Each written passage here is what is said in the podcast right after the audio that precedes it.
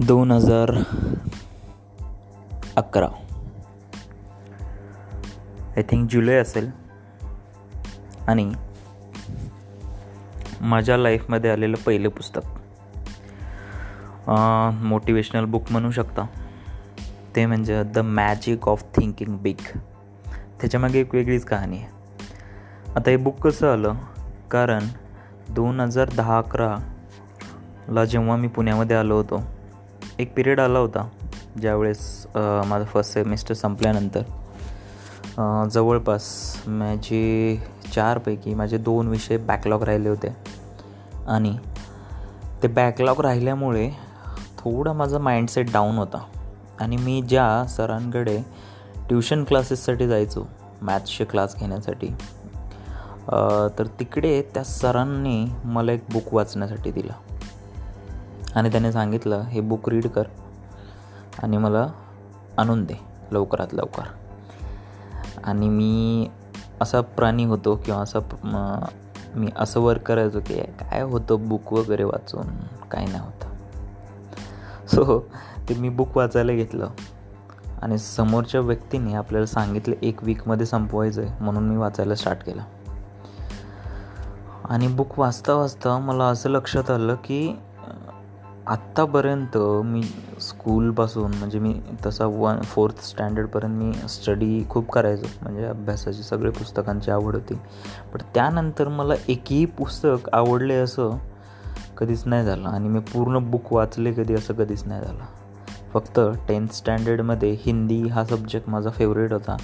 That's why मला एकन एक पेजवरती काय आहे आणि एकन एक पेजवरती किंवा कुठल्या चॅप्टरमध्ये काय आहे त्याचं सुटसुटीत एकदम स्पष्टीकरण मी देऊ शकत होतो.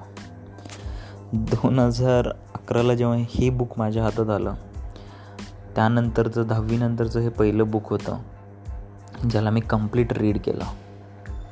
आणि मला तेव्हा कळले की मॅजिक ऑफ थिंकिंग बिग हे बुक किती इम्पॉर्टंट एखाद्याच्या आयुष्यामध्ये होऊ शकतं. की तुमचा विचार ज्या पद्धतीने तुम ज्या पद्धतीने तुम्ही विचार करताय ज्या मोठ्या लेवलला तुम्ही विचार कराल मोठा विचार कराल आपण ऐकतो भरपूर मोठा विचार करा मोठा विचार करा. बट खूप वेळेस आपण मोठा विचार नेमका काय आहे? किंवा कशा पद्धतीने केला जातो? नेमकं ते काय म्हणत आहेत? याचं अंडरस्टँडिंग आपल्याला होत नाही. पण the magic of thinking big हे बुक मला तरी असं वाटतं की प्रत्येकाने रीड करायला पाहिजे ज्यांना नवीन नवीन आता ते कुठल्या तरी करिअरमध्ये उतरणार आहेत किंवा जे बिझनेसमध्ये उतरणार आहेत. सो त्या व्यक्तींसाठी तर हे एकदम हंड्रेड पर्सेंट म्हणजे मी तर असं म्हणेन माझ्या लाईफमध्ये कुठलीच ॲम्बिशन्स नव्हते. ना मला काही वेगळं काहीतरी करायचं होतं. मी जस्ट स्मॉल ड्रीम होत्या माझ्या की जस्ट कंप्लीट झाला पाहिजे डिप्लोमा त्यानंतर एखादा जॉब भेटेल ए सी ऑफिस भेटेल. सो असं काहीतरी जे माइंडसेट माझ्या माझं होतं ते कम्प्लिटली एका मोठ्या ड्रास्टिक लेवलला चेंज झालं. फक्त आणि फक्त त्या पहिल्या बुकमुळे आणि त्या पुस्तकाने माझ्या आयुष्यालाच कलाटणी दिली. कलाटणी दिली म्हणजे काय? की एका वेगळ्या लेवलला माझी विचारसरणी गेली. की यार लाईफमध्ये आपण काहीतरी करू शकतो आणि काहीतरी वेगळं करू शकतो. वेगळं म्हणजे काय? की आपल्याला जसं लाईफ चाललं आहे लोकांचं तशाच पद्धतीनं नाही करायचं कंप्लीट की जसं स्कूल केलं आधी त्यानंतर कॉलेज झालं त्यानंतर जॉब लागला त्यानंतर लग्न झालं. सो सो अँड सो जसं टिपिकल लाईफ आहे प्रत्येकाचं. हे this is a part of life हे करायचंच बट मी म्हणलं की आपण काहीतरी वेगळं करू शकतो. हे तेव्हा जाणीव आलेली. तेव्हा एक ते म्हणतो ना आपण एक स्पार्क आपल्या माइंडमध्ये जातो. तसा एक स्पार्क मला तिथून भेटला. आणि तिथून मग माझी बुक रिडिंगची जर्नी स्टार्ट झाली. आणि त्या बुकने तर मी मी हंड्रेड पर्सेंट त्या बुकला त्या पुस्तकाला हे देईन की माझ्याकडून की या बुकमुळे मला कुठेतरी एका स्मॉल लेवलला थिंकिंग करणाऱ्या पर्सनला एका ब्रॉड लेवलला थिंकिंगला घेऊन जाऊन आज मी मार्केटिंग क्षेत्रामध्ये आज मी सेलच्या क्षेत्रामध्ये मी माझ्या लेवलला मी एक्सपर्ट आहे. सो असं मी मानतो.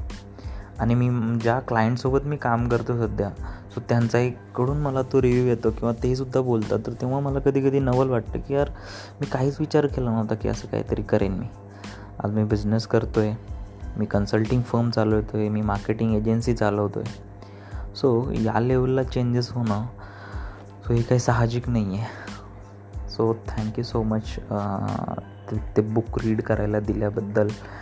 त्यानंतर ते मी बुक रीड केलं याबद्दल माझे स्वतःचेही मी थँक्यू म्हणेल. आणि खरंच मला असं वाटतं की प्रत्येकाने त्याच्या लाईफमध्ये हे बुक एकदा एकदा तरी वाचून काढा. मी तर म्हणेन जेव्हा तुम्ही आजपर्यंत बुक वाचलं असेल ना तर पहिली सुरुवात तुमची या पुस्तकाने झाली पाहिजे प्रत्येकाची असं मला वाटतं. सो होप यू एन्जॉय मस्त राहा निवांत राहा. बिझनेस वाढवा कारण बिझनेस तुमचाच आहे. Thank you so much